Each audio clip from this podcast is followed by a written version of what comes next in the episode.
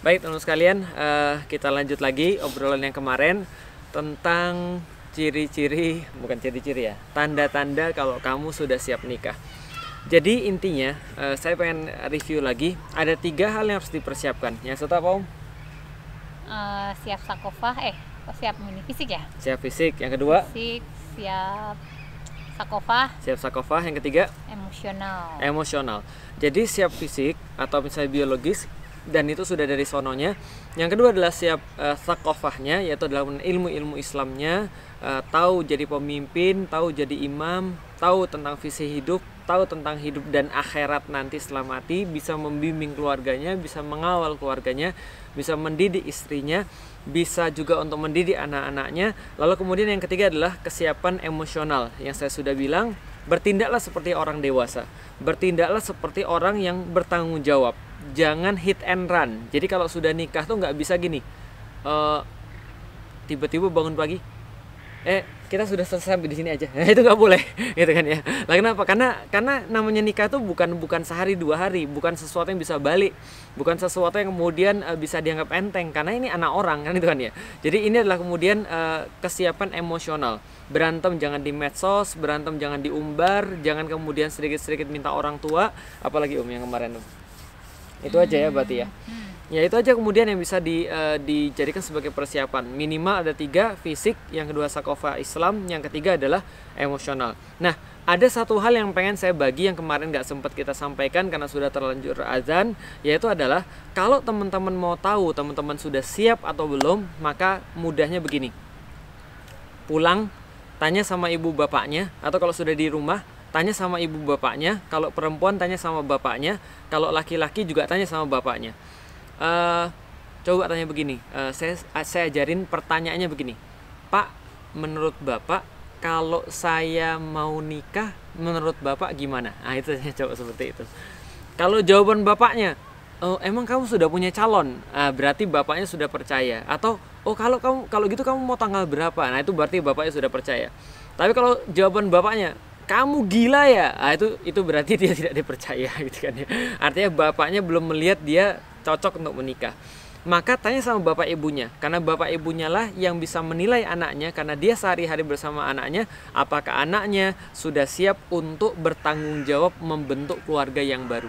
Baik itu laki-laki juga sama dengan perempuan.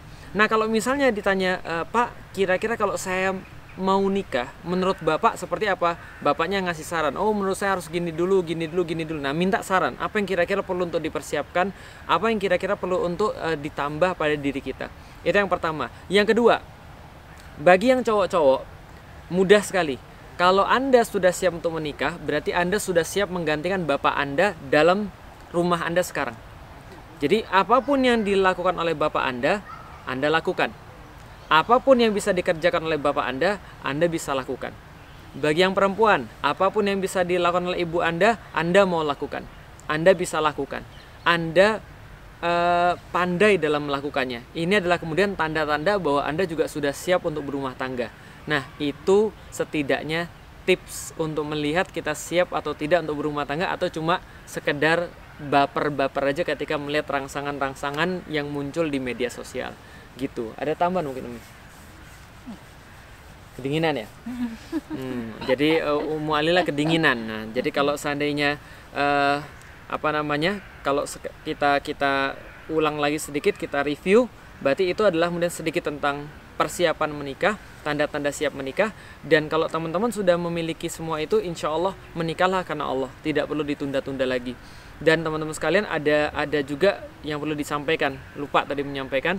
Persiapan untuk menikah itu bukan dimulai dari ta'aruf, tapi dimulai dari sebelum ta'aruf.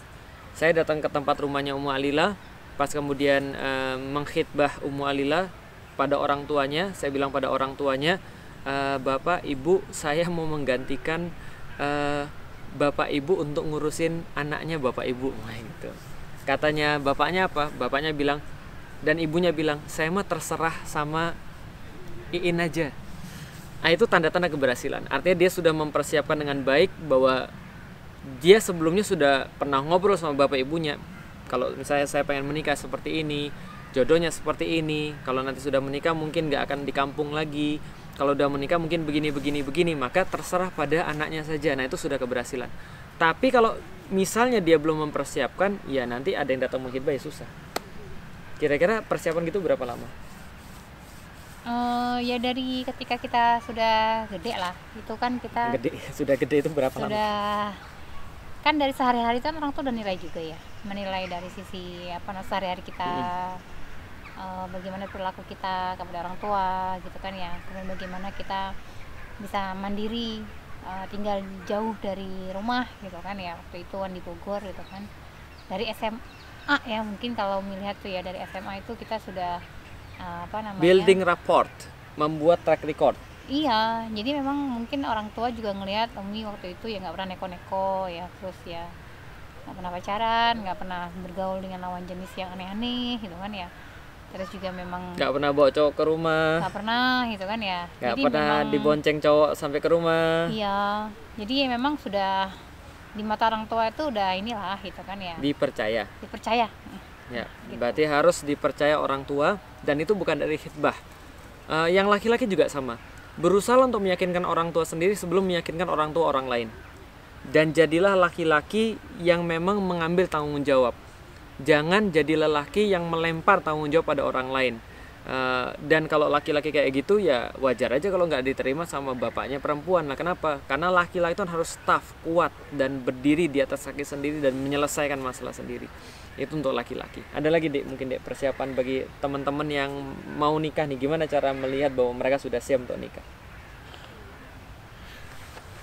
Perbanyak sakofah itu aja sih, karena memang semakin kita banyak ngaji, semakin kita banyak mencari ilmu sebelum kita khitbah, itu makin buat kita semakin mantep lah gitu, semakin kan ya, ajak gitu kan ya. Jadi mumpung belum berkeluarga itu waktu masih cukup banyak, jangan hanya sebatas main game dengan rutinitas dunia cari duit. Jadi itu sibukkan diri juga dengan menuntut ilmu, karena nanti kalau sudah berumah tangga itu biasanya udah berkurang waktu, karena harus ngurus rumah, ngurus suami, ngurus anak gitu kan ya. Abi yang ngurus suami atau Umi yang ngurus Abi? Ngurus Abi. Jadi itu waktu sudah tinggal sedikit lah kalau udah berumah tangga. Jadi sebelum berumah tangga itu waktunya untuk ngebut mencari ilmu, apalagi kalau udah terlambat ya, karena kebanyakan orang tua itu nggak semuanya cukup cerdas dalam mendidik anaknya, nggak semuanya seberuntung, ada beberapa orang yang mungkin beruntung dalam nggak seberuntung anak-anak zaman sekarang yang sudah dididik oleh orang-orang tua yang sudah mau ngerti Islam. Ya gitu ya gitu. Jadi ngebut aja untuk belajar mengkaji Islam, bisa di ngaji, komunitas ngaji. Di situ nanti akan bertemu dengan banyak teman, akan disibukkan dengan aktivitas-aktivitas yang berhubungan dengan dakwah. Nah, dari situ nanti mudah-mudahan semakin membuat muslimah-muslimah gitu kan, itu makin siap, cerdas dan siap gitu loh, ketika nanti sudah berumah tangga. Oke, itu yang bisa kita simpulkan di part yang kedua ini. Mudah-mudahan membantu. Kalau seperti biasa ada pertanyaan yang perlu kita bahas lagi, andaikan kita bisa bahas, silahkan tulis di komen. Nanti insya Allah kita coba bahas dan kita coba untuk kupas. Makasih, saya dan Ummu Alila. Assalamualaikum warahmatullahi wabarakatuh.